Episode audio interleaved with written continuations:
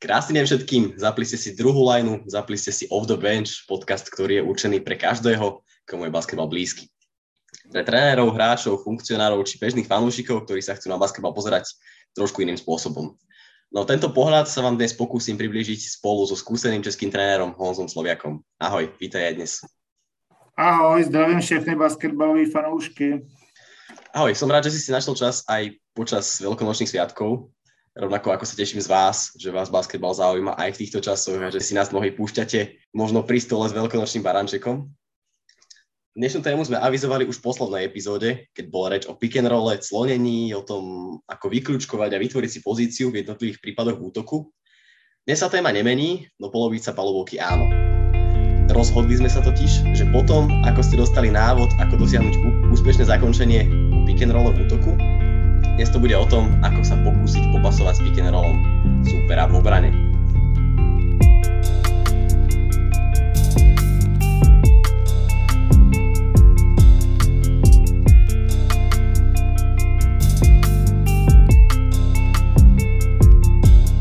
No a začal by som s tým, čo platí asi v defenzíve všeobecne. A to, že v prvom rade to musí byť v hlave a obrancu nesmie situácia, ktorá ho čaká nejako prekvapiť.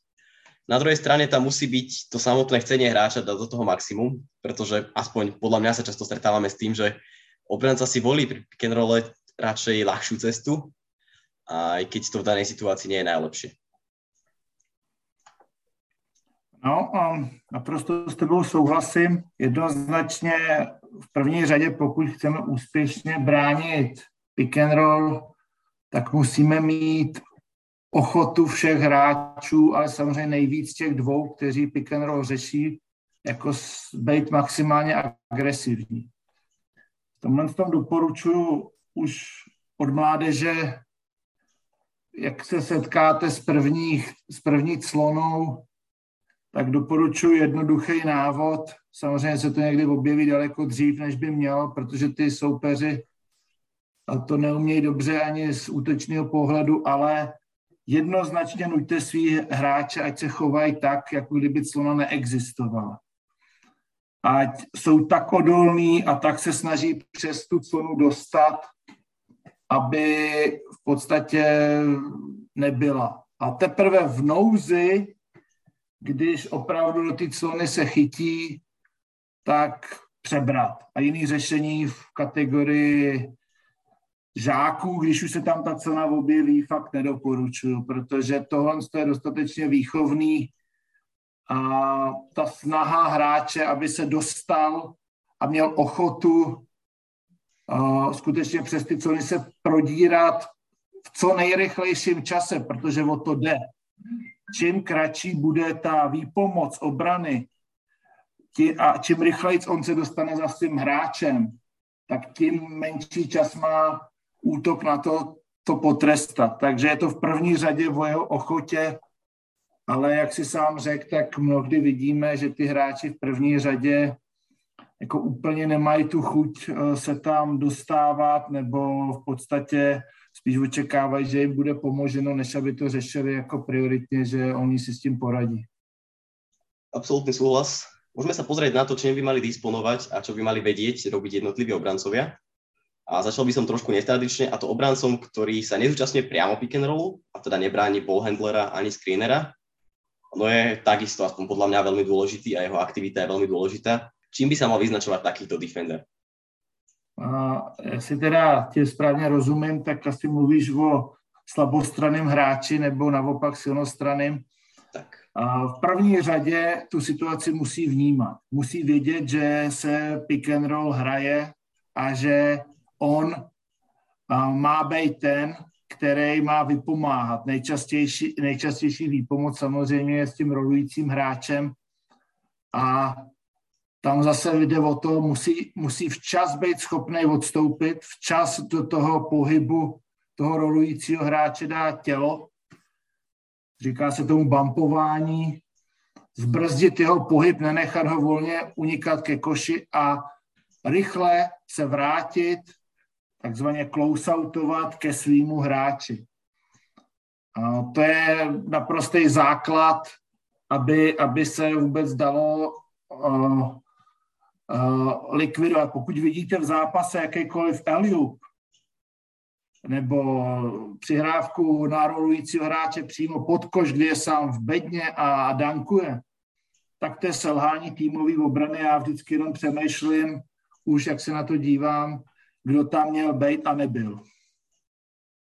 Tak tá aktivita je veľmi dôležitá. Často sa ale stretávame s tým, že tí hráči len stoja v rohu a akoby nevnímajú úplne tú obranu, čo nie je správne. No poďme na tie najdôležitejšie postavy, na ktorých obrane a vzájomnej súhre všetko padá a stojí, tak môžeme začať tým, ako by mal vyzerať obranca ballhandlera. Tak eh, z mýho pohledu souvisí to s tou první myšlenkou, kterou jsme tady řekli, musí mít ochotu bránit. Těch filozofií trenérských může být uh, víc, ale moje základní je v momentě, kdy ví obránce, ballhandlera, že clona existuje, tak musí zaujmout takový postavení, aby byl připravený se do té clony vtlačit a nepustit postavením svého těla únik ke koši před tou clonou. To je první prostě pozice taková, aby skutečně ho už nechali do té clony, kde očekává výpomoc a spolupráci se svým kolegou. Já jsem se naučil k tomu využívat takzvané a učit hráče snake move, což je takový, mm, jako už podle toho názvu, takový pohyb, jak se co nejrychleji vtlačit přes tu clonu, vyhnout se té clonící noze a rychle se zase dostat pod svého hráče a to je potřeba trénovat a musí ten člověk to mít dokonalý návyk, aby to byl schopný dělat správně technicky. No a samozřejmě jeho klíčový úkol je za tou clonou se co nejrychleji dostat mezi bolhendra a koš a už si sám bránit, aby obrana mohla si rozebrat znova zodpovědnost každý za svého hráče. Obránce screenera toho clonícího hráče.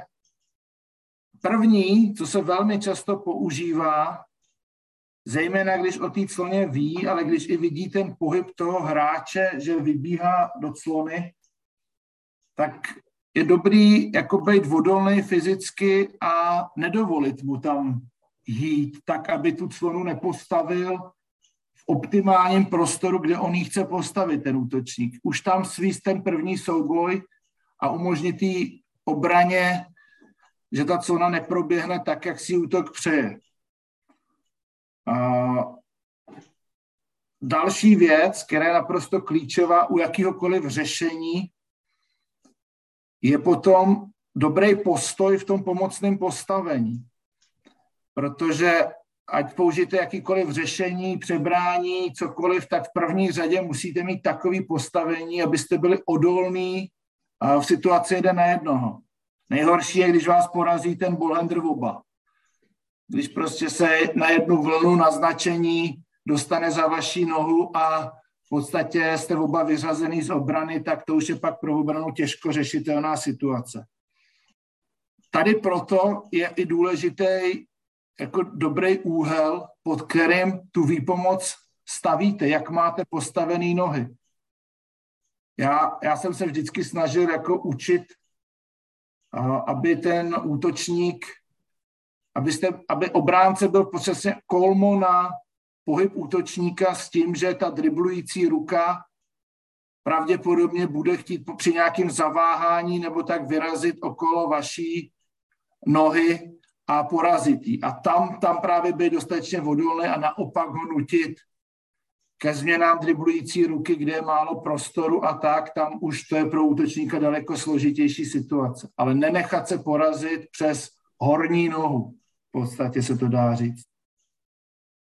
To se zase, ten poslední bod, ta horní noha, mít na ní vždycky správně váhu tak, abyste byli schopni s ní reagovat, nemít ji umrtvenou, aby v podstatě jste měli veškerou váhu na ní a nebyli jste schopni se od ní odlepit. Skutečně být schopný s touhle nohou dobře pracovat, abyste neudělali zbytečný faul a uh, byli skutečně na ní do pohybliví.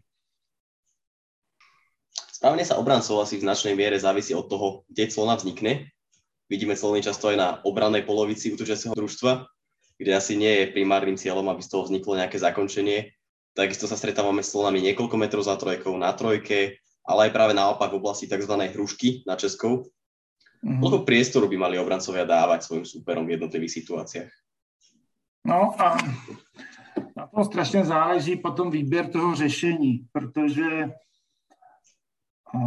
Samozřejmě, když je to sola na útočné polovině, tak tam nejvíc za hrubou chybu považuji, když oni obránce Bolhendra neví a nabourá do, do clony. Pokud, a to se velmi často stává, protože obránce toho clonícího už je hluboko na obrané polovině třeba a o té cloně vůbec nekomunikuje a to je veliká chyba, protože tam dochází k takovým tvrdým nárazům, které nejsou ani příjemný.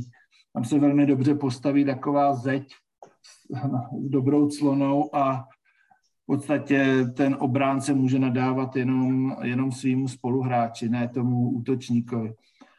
Pomáhá to právě zbavit tady ta clona v podstatě tlaku od, od, od právě toho bol, eh, obránce Bolhendra a doporučuju buď dobrá komunikace a jít tu clonu spodem, vyhnout se jí, protože tam skutečně neriskujeme střelu za clonou, nic takového, tam jde pouze o to, o ní vědět a, vyhnout se jí a znova zaujmout správnou pozici, aby, abyste byli schopni znova tlačit na to hráče. Pokud chcete hrát agresivně a není, a, může, a chcete získat míč nebo vytvořit ještě větší tlak, tak samozřejmě není problém i tam jako jít do nějakého zdvojení nebo double teamingu nebo, nebo předskoku a můžete toho hráče zastavit, toho driblujícího, to se dost často dělá v presech, ale eh, je to o, o tom, máte tam víc možností. Z mého pohledu, čím více blížíte k trojce, tak samozřejmě už, už mm, jako je, to, je to území nebezpečnější a nebezpečnější. A pokud jste dva metry na trojkovou čárou, tak to v podstatě ještě takový území, kde se dá opět jít spodem pod clonou, aniž byste riskovali otevřenou střelu. Jak jste na trojce a níž, tak už v podstatě musíte řešit podle toho, jak koho bráníte, případně podle pokynů trenéra, ale ten prostor čím blíž ke koši samozřejmě, tak musíte už zastavovat s vědomím, že hrozí okamžitá střela za zaclonou, pokud budete jakkoliv jinak než stejnou cestou s hráčem. Takže to by bolo, čo sa týka vzdialenosti od koša. Nemenej dôležité sú však aj zručnosti ofenzívnych hráčov, ktorí pick and predvádzajú. Tu asi opäť platí, že čím viac toho vedia, tým je úloha obrancu náročnejšia. No přesně tak, o tom jsem mluvil minule z pohledu útoku, co by takový útočník měl umět. Já obecně nikdy neměl rád jako úplně takový český vychcávání, pardon za ten termín, ale jako vypadá to jako, že to je chytrá taktika, když chodíte spodem, protože víte, že ten hráč neumí střílet. Mnohdy vám to třeba i vyjde, toho hráče třeba vykolejíte, ale v evropském basketbalu to prakticky nevidíte, protože tam ta vaše mentalita je taková, že chcete hrát agresivně, chcete vytvářet tlak a chcete to být vy, kdo určuje. Já obecně nemám rád obranu, která nechává volné pozice. Nemám prostě, jako pokud, pokud eh, jako vidím, že obrana spolíhá, že útočník nedá, ať v zónové obraně nebo v osobní, tak to beru prostě, že, že to nemám pod kontrolou, ten zápas. To je jenom o náhodě, jestli se trefí, netrefí. Proto chci fungovat ve obraném systému, který má jasný pravidla. Nicméně, pokud o někom se ví, že prostě je špatný střelec, tak samozřejmě eh, dělám všechno pro to, abych jako zastavil jeho silnou slabou stránku nebo silnou stránku což je třeba většinou nájezd do jedné nebo do druhé ruky, někdy do obou. Zrovna tak můžu řešit eh, ten obraný pick and roll nebo pick and pop podle situace, když je screener dobrý střelec, nebo jaký zase musím znát jeho silné stránky, pokud je to vynikající čtyřka, která rychle papuje a dobře z toho střílí, tak se velmi často automaticky ta cuna přebírá, protože nechceme dost, dovolit volnou střelu, nechceme, aby ten hráč tuhle výhodu měl. Ale někdo zase naopak, někteří trenéři striktně drží systém a nutí hráče, ať těch situacích jsou co, co nejdřív a ať i tuhle situaci zvládají rychlým návratem. Je to skutečně o filozofii trenéra a o o tom týmu, co mu nejlíp vyhovuje. Ty spomínal možno to riešenie v našich ligách. S tým sa často stretávame, že naši hráči sú akoby zvyknutí často tie slony podbiehať alebo brániť hráčov, ktorí nemajú až toľko zručností. Potom sa to však častokrát ukazuje v rôznych pohároch a reprezentačných zápasoch, kde nie sú pripravení tak. rozohrávačov, ktorí sú... To vnímám úplně stejně, všude jsem, jako je to No, já jsem tím prohrál jednu sérii kdysi mezi Pardubicema a, a Kolínem, kdy my jsme byli nějak oslabení a, a prostě naši rozehrávači neměli úplně zakódovaný, že by chtěli střílet za tou clonou v první, v první minutě, nebo v první vteřině, pardon, toho útoku tak nestříleli, no pak jako z toho, jako ten útok ztratil timing, přestal to být takový, a když jsem je nutil střílet, tak to zase byly vynucený střely. Uh, úplně jsme se třeba do toho nedostali, potom do tempa a díky téhle obraně třeba byl schopný Kolín získat výhodu v té sérii, ale dlouhodobě uh, prostě já tam vždycky vidím tu výchovu a tu, tu, to vzdělávání toho hráče, aby, aby byl připravený i na co nejvyšší úroveň a tam, tam prostě ten tlak z mýho pohledu musí být. Dobre, už jsme některé situace naznačili, tak nám přiblíž ty jednotlivé riešenia. Akými konkrétními způsoby možno pick and roll riešiť v obrane? Bych asi začal od toho, který já osobně bych řekl, že jsem kariérně používal nejvíc a to je hard hatch, uh, předskok. Uh, v podstatě někdy přecházeli do double teamingu. Ten rozdíl mezi double teamingem byl hlavně v komunikaci, protože ten postoj těch hráčů je velmi podobný. Rozhod, rozhodující je dílka, jak dlouho v tom double teamingu oba hráči jsou, když to u toho předskoku ten návrat může být daleko rychlejší. A to je asi základní rozdíl mezi těmahle dvěma použitíma. U double teamingu je i nutná velmi aktivní spolupráce dalších spoluhráčů, kteří musí odřezávat v deny pozici dráhy nej, nejbližších přihrávek. Pokud to nedělají, tak samozřejmě samozřejmě ta obrana a případná každá přihrávka může tu obranu strašně odkopávat. Tady bych zmínil jednu naprosto podstatnou věc a ta je prostě jako učíte hráče crossover a, a pravý, levý dvojtakt, tak byste to prostě v kategoriích kadetů měli začít vychovávat, aby uměl dobrý předskok to skutečně nenaučíte v dospělosti, to je téměř, jak já s tím mám zkušenosti a měl jsem řadu hráčů, kteří chápali ten princip, věděli, proč to děláme, ale když přišel zápas, tak e, tam byli pozdě nebo na příliš pomalých nohách a v počpatným úhlem a bylo z toho spoustu zbytečných faulů, nebo samozřejmě se nechali porazit tím útočníkem. Je, je skutečně to je podobné, jak jsem tady minule mluvil o tom, že musíte mít dobrý návyk na stavění clon, tak zrovna tak musíte mít výborný návyk na to se dostat do předskoku. Bejt tam v nízkém, širokém postavení, být kolmo na ten pohyb, abyste se jedním úderem nenechali porazit přes, přes tu horní nohu. Musíte tam být tak, abyste nepustili toho hráče ani do mezery mezi vás a vašeho spoluhráče. A to je skutečně jako věc, která se učí a nejde říct, teď to dělej. Respektive v chlapech čekáte, že ten hráč ten návyk má, ale ne každý ho má. A, a to ani na nejvyšší úrovni. A jsou z toho zbytečné fauly a to prostě bohužel jako může být v té výbavě toho hráče i limit. Další důležitá věc je technika toho návratu z toho předskoku, protože zase je důležitý velmi rychlý pohyb zpátky do bedny s rukama nahoře, a tak, abyste zamezil ty rychlé přihrávce. A obránce zase používá snake move, aby se dostal co nejrychleji k ballhandlerovi.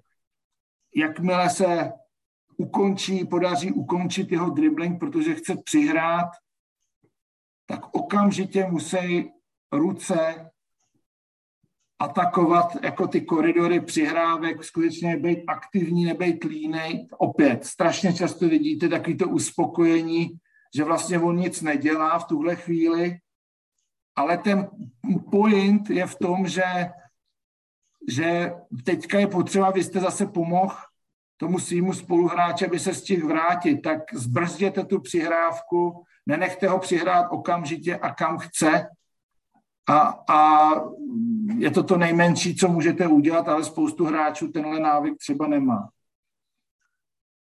No a pak samozřejmě to, co, čím si ty začínal, tak je tam jako velmi důležitá rotace celé obrany jako celku, která tu situaci musí vnímat, musí vykrývat prostory, kudy ten hráč bude rolovat a být schopná se co nejrychleji vrátit ke svým hráčům, aby zase nebyly volný střely z perimetru.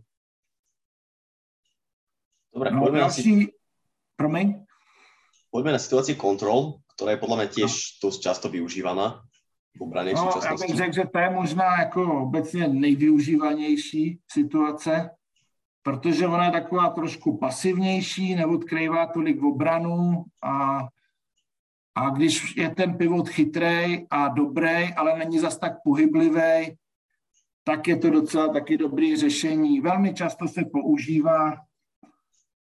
A v podstatě tam opět musím zmínit, že klíčový je to postavení toho vypomáhajícího pivota, který tedy je za, pod tou clonou, je někde ve vymezeném území. Ta výška kde je, by měla být určená hlavně taky tím, jak, podle toho, že ví, jaký ten útočník ballhander je střelec.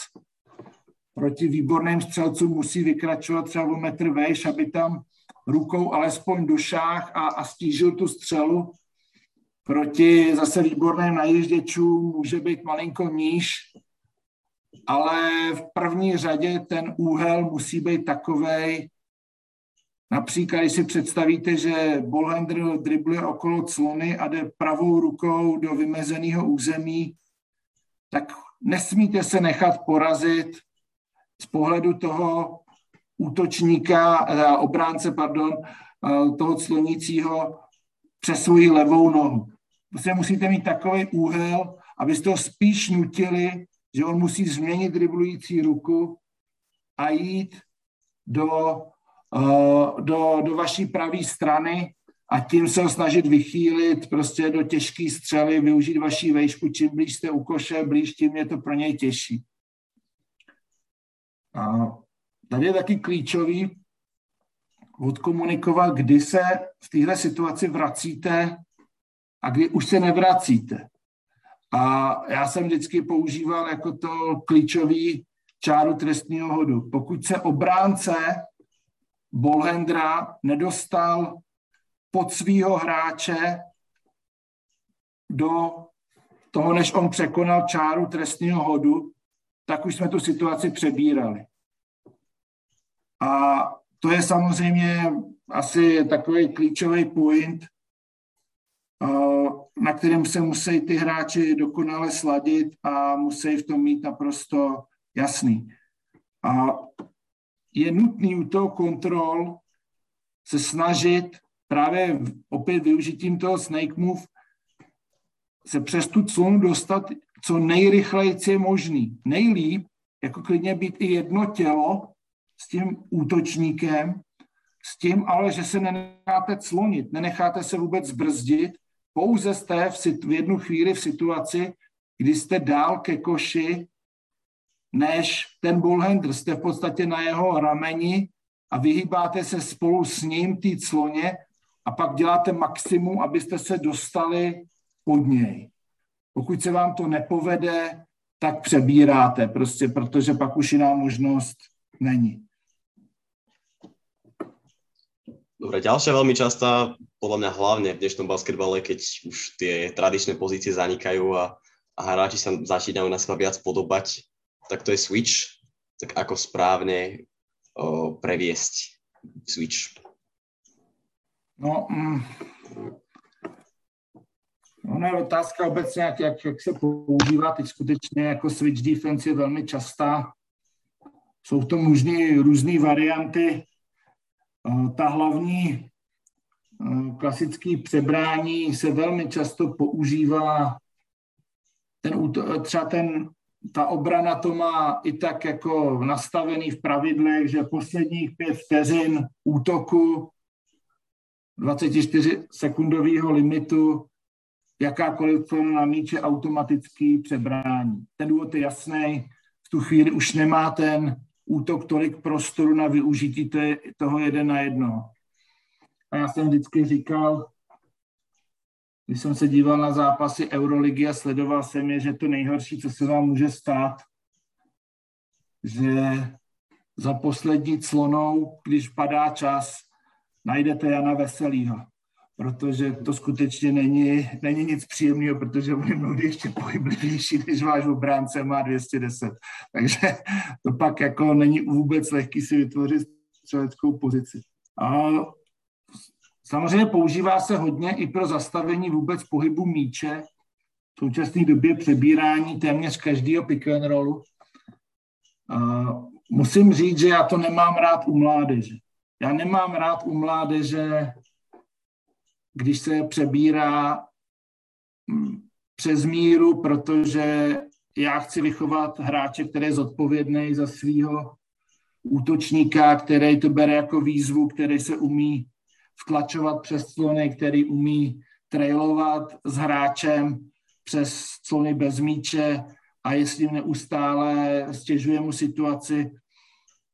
Takový to malinko líný ukazování, ty máš tamhle toho a tady toho a pak dostaneme často eh, koš z toho, že,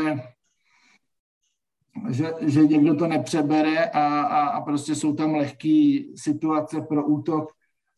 To já úplně v mládeži to rozhodně jako nemám rád, ale v dospělosti to může být velmi funkční, zejména když máte tým, který je fyzicky disponovaný, nemá extra velký vejškový rozdíly. A i to se dá řešit v případě, že vám malý hráč, opravdu malý, přebere tu clonu. A mi je strašně důležitá opět ta technika, a protože on okamžitě, jak ví o tom přebrání, se musí maximální měrou snažit dostat nad toho rolujícího hráče, dát ruku co nejdelší ruku do přihrávky, do případné té přihrávky a bránit ho ze předu a tlačit ho pod koš, kde už toho prostoru není tolik.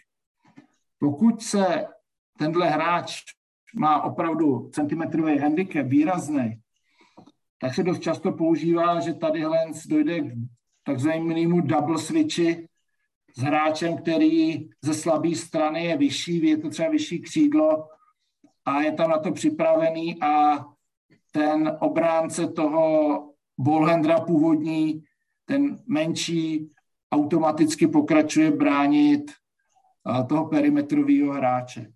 Takže to se používá dost často, tahle varianta.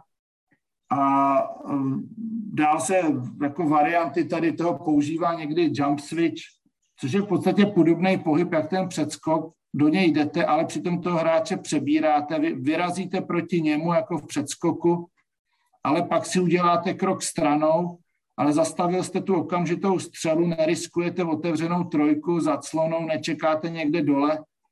To se používá nejvíc, když přebíráte třeba v závěru zápasu a nechcete dostat trojku. Příkaz zní prostě, nesmíte je nechat vystřelit za tři. Tak se používá právě za clonou jump switch, aby, aby skutečně tam ta pozice nebyla.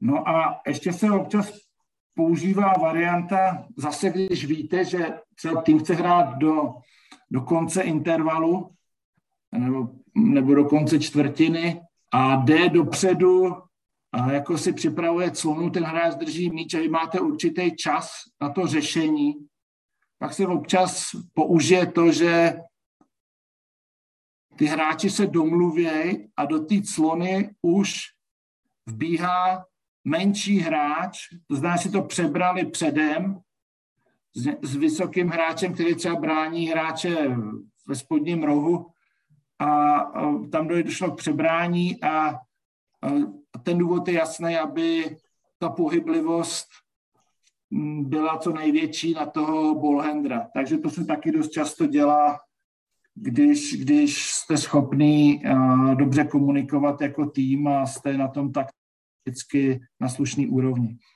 A samozřejmě naprostý klíč, aby byla úspěšná switch defense, je odolnost jeden na jedno. Protože k tomu to vede, ať v low postu, kde ten hráč musí být ochotný svádět, i když je třeba menší svádět ty souboje, tak samozřejmě i ten hráč na perimetru, který tam zbyde ten vyšší, tak musí být schopný ustát jeden na jednoho a nenechat se snadno obejít říká se prvním úderem driblinku. Taky nesmíme zapomínat na důležitý prvek, ten se, jako, který je při té střele, že součást té úspěšné obrany je i dobrý box out, protože ten mismatch se může projevit právě pod košem v centimetrech, který chybí na tom obraném doskoku že tam je asi dôležitá tá výpomoc aj tých ostatných hráčov, o čom sme sa už bavili. Určitě, určitě. Musí tam být zase vycpání toho prostoru, aby tam nebylo příliš prostoru hrát přihrávku do vnitřního území a právě do té výhody vejškový a zároveň na tom doskoku tam musí se zapojit víc hráčů. Přesně jak říkáš. Dobre, ďalšia situácia, už sme ju načrtli niekoľkokrát, go under, go behind technika jak říkám, není moje oblíbená, ale může být funkční. A samozřejmě její největší výhoda je, že nedochází k nějaký zásadní rotaci v obrany. Pouze riskujeme, že ballhandler vystřelí za clonou a jdeme spodem. Ještě docela akceptuju variantu, která se hodně používala, teď ji zase tak často nevidíme, ale věřím, že jak to tak v tom sportu a, a v basketbalu obzvlášť, že se uh, chodí, že se zase v nějakém trendu objeví znova.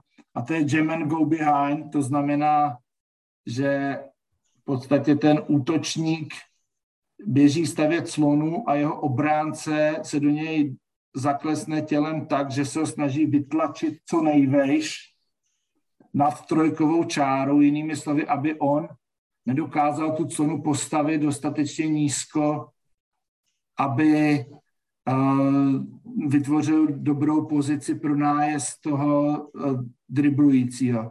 A pak tam je samozřejmě víc prostoru na to, to jít spodem.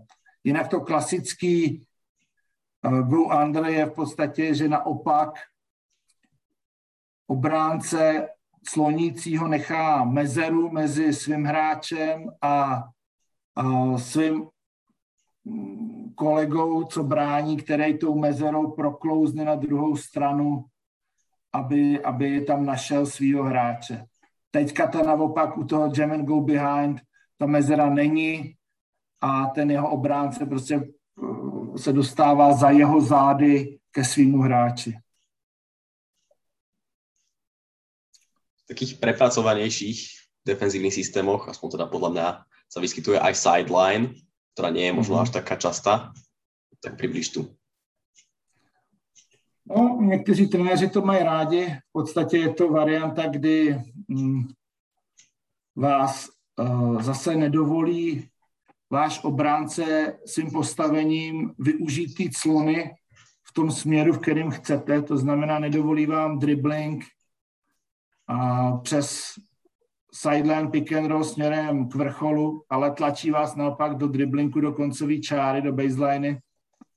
A pod tou clonou je v podstatě v takový kontrol pozici připravený obránce slonícího zastavit, zvýšit na vás tak, kdykoliv tam hrozí double teaming v momentě, kdy se blížíte ke koncové čáře.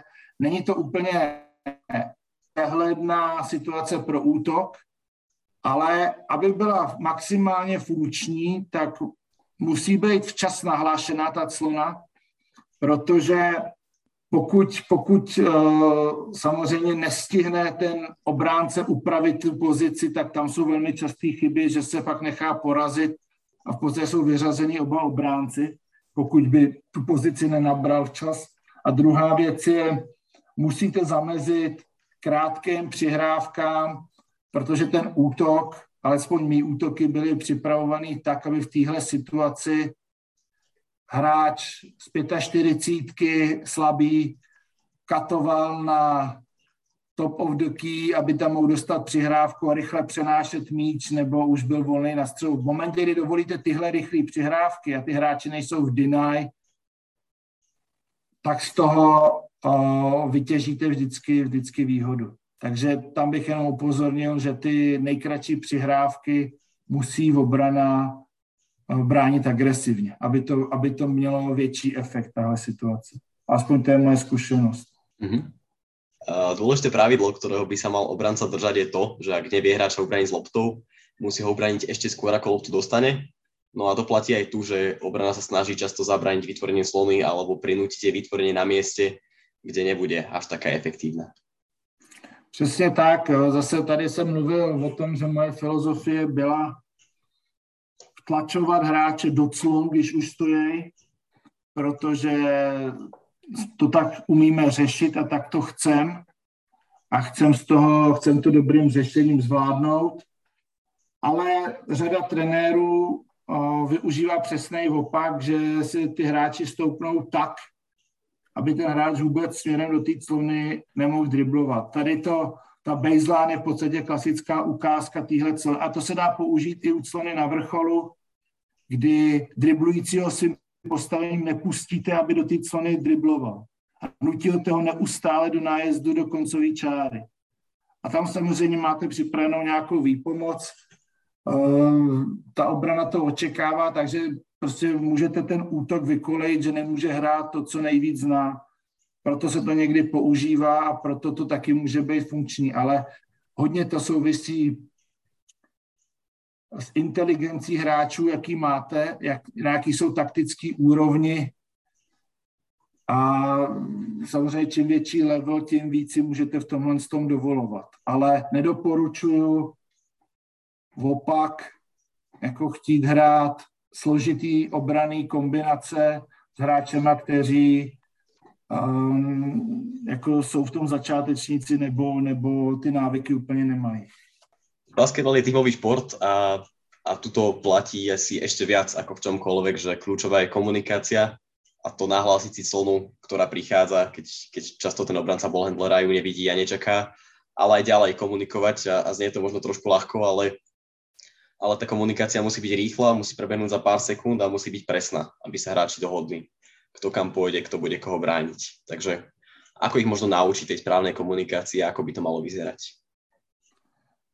to si řek naprostý základ vůbec likvidace slonění. Možná jsme od tohohle bodu měli začít, ale my jsme si ho nechali až spíš ke konci z důvodu toho, že jako opravdu ten důraz na komunikaci bych zmínil do maxima. To je záležitost, pokud o té ceně nikdo neví, tak ji nikdy nebudeme řešit dobře. Důle, pak je taky správná technika, jak komunikovat. Dobrý je jako si domluvit, jak ta týmová komunikace bude vypadat a skutečně ji vyžadovat. A s komunikací je to úplně jako ze vším. Jo? Pokud, jí, pokud chcete, aby jí hráč na hřišti dělal, tak ji musíte vyžadovat tréninku a musíte v tom být důslední. To znamená, kdykoliv ji někdo nepoužije, tak něco, tak prostě na to reagovat. Nesmí to být, že vy sám na to v tom tréninku zapomínáte a vzpomenete si až v zápase, tě, a to je pro mě strašně, podle mě strašně častý pojem, že ty komunikaci fakt musíte motivovat v každém tréninku a očekávat, že to stejně v tom zápase bohužel bude jiný. Ale uh, je spoustu drillů, shell drill se tomu říká, který mají i jako nějaký komunikační možnosti a tam ty hráči většinou dokážete zbláznit, že vám tam to krásně hulákají a tak a pak přijde zápas a úplně stejná situace a nikdo ani nepípne. A nebo dokonce to je stejný trénink a pak jdete do herního cvičení, je ta samá situace a, a, a není to nahlášený. To znamená, opět se k tomu musíte vrátit, jít do detailu, nebát se toho a znova prostě zase motivovat. No a pak ta technika, ty komunikace, v první řadě musíte oznámit, že, že je clona, ať screen nebo jakkoliv pik, jak, co, co, co řvete, musí to být nahlas a dobrý je říct uh, stranu, aby ten hráč věděl, ke který noze mu to přichází, ta co na pravá, levá. A jako většinou by to mělo být pro toho obránce informace, aby to tak on vnímal. To znamená, že když je to pravá, tak je to k jeho pravý noze tak, jak stojí.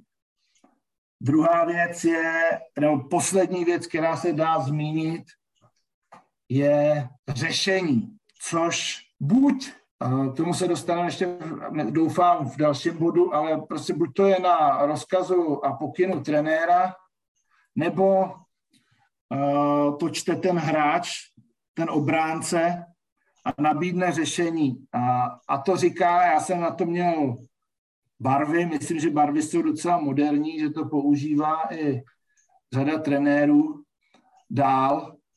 Já jsem měl prostě na každou tady tu variantu, kterou jsme si říkali, barvu a v tu chvíli jsme teda tím nahlášením, co na pravá zelená, věděli, že jdem do předskoku třeba a ten hráč na to okamžitě reagoval. Ale i tohle samozřejmě je relativně náročný na čas, na, na zažití, na koordinaci a to se třeba ten tým nemusí naučit ani v průběhu první sezóny dobře, jako abyste se na to stoprocentně mohli spolehnout.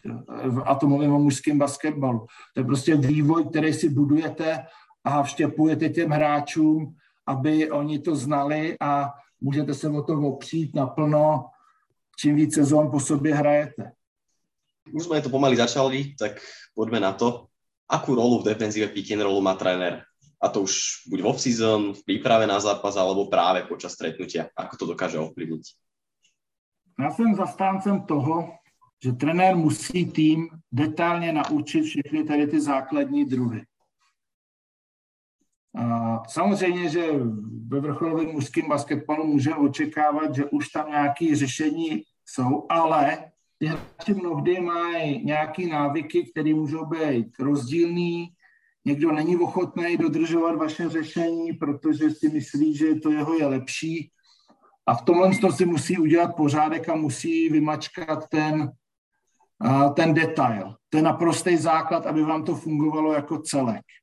Pokud to jenom nějak jako nastehujete, ty máš být tady, ty tady a pak, pak se uvidí, uh, hlavně braňte, no tak uh, to, to z mýho pohledu jako vede pak k určitému chaosu a funguje to jenom někdy, podle úrovně soupeře, s kterým hrajete. A zase, pokud se chcete dostat na co nejvyšší úroveň, tak je musíte co nejvíc připravit co je daleko důležitější z pohledu tady ty trenérské strategie je, jestli chcete dát volnost hráčů, aby to rozhodovali, což na jednu stranu je skvělý, protože to z vás sejme tu zodpovědnost. Vy pak třeba připravíte hráče na soupeře, že jim řeknete jejich silné stránky a řeknete, pozor, tenhle ten z trojky má 45%, takže je jasný, že paut prostě musíte řešit tak a tak. Ty hráči už pak je jejich zodpovědnost, že, že ho nenechají střílet trojku. Na druhou stranu to vyžaduje určitou zkušenost, herní inteligenci, dlouhodobost vašeho fungování v tom klubu, aby tenhle systém fungoval. Ale ta, to svobodné rozhodování je fajn.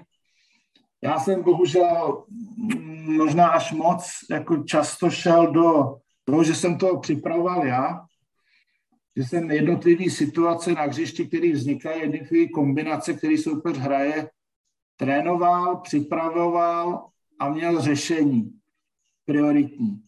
Blbý bylo, když to řešení pak nefungovalo v tom zápase, nebo tak, tak máte dvě možnosti. Buď přitlačit na ty hráče, ať to dělají rychleji, agresivněji, protože ono to pak fungovat samozřejmě musí, a nebo, uh, nebo to změnit.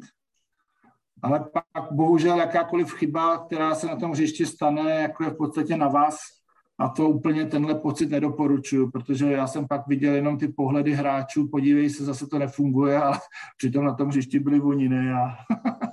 Takže to jako bych řekl, že trošku, tohle si musí každý trenér vyřešit, co chce, mhm. ale beru to tak, jako že uh, tu variantu a tu, tu přípravu musí udělat v první řadě uh, v tréninku po celou sezónu už si naznačil to, že obrane pick and roll sa začína v mládeži venovať, keď pick and roll začne používať super. Na záver ma zaujíma, ako trenér zapája obranu pick and roll do tréningu, pretože môjim laickým okom som si všimol, že nie vždy sú hráči aj v našich najvyšších súťažiach pripravení na riešenie rozličných pick and rollových situácií. Alebo je to len o tom, čo sme už riešili, že sa im nechce? No ne, já bych řekl, že to je skutečně problém té výchovy, protože já souhlasím, že do kategorie žáků, kde se bohužel clony taky objevují, nebo já nevím, no, tak jak já jsem to říkal minule, pokud ten tým je technicky tak dobrý, že může využívat clony, tak ať je využívá. Ale to není často pravda. Ale uh, myslím si, že já měl spoustu hráčů, kteří jako byli relativně kvalitní hráči KNBL nebo předtím Matony NBL, ale vůbec ty návyky neměli. Ty jsem na nich jako musel tlouct a paradoxně někteří mě teďka po, po x letech píšou, kdybych tenkrát věděl, co jste po mně vlastně chtěl, tak jsem mohl být daleko lepší. Jako, no. Ale prostě to tak je, že uh, hold to úplně, jako každý trenér všechno nenaučí, někdo má ty priority jinde, někdo vychová třeba dobrýho střelce, jako asi ten systém není takový, aby, aby jsme uměli je připravit po těch hlavních věcech jako komplexně. No. To bohužel jako není úplně v našich... Ono, tak je důležitý, kdyby to ty hráči viděli v sledování vyšších soutěží a mužských, tak eh, třeba to berou jako samozřejmost, tak to navnímají. Já si myslím, že ve Španělsku se spoustu věcí prostě přejímá tím, že, že to vidějí, že to tak hrajou ty hráči. A tady máte problém uh, donutit hráče, ať celoplošně někoho brání a vytváří tlak na míč, protože to po něm třeba nikdo nechtěl a je to pro něj nekomfortní situace, není v ní sebevědomý No ale ve Španělsku prostě vidíte, že jakýkoliv guard prostě nemá problém kohokoliv lineovat a naopak to bere jako ohromnou výzvu. Takže něco je ve výchově, ale něco je taky v těch vzorech a v tom, co vidí. Pomaly sme náš čas naplnili, takže už mi len zostáva poďakovať vám, že ste si nás vypočuli a ak máte ešte čas a chuť, odporúčam si vypočuť aj ďalšie epizódy podcastu Off the Bench. A ak vašim ušiam chutia aj ostatné podcasty, tak potom tu je Euroligový Eurostep, útorkový podcast o NBA a historické bolo to dávno. Ak vás bavíme, tak budeme radi, ak nás podporíte na patreon.com len druhá lajna. Aktuálne novinky nájdete na našom Instagrame a Facebooku. Ďakujem Honzo za ďalšie informácie, ktorými si nás obohatil. No, není záč a doufám, že to někomu zase pár střípků přineslo. Dúfajme. Majte sa pekne, prajem pekné zakončenie veľkonočných sviatkov. Naschledanou.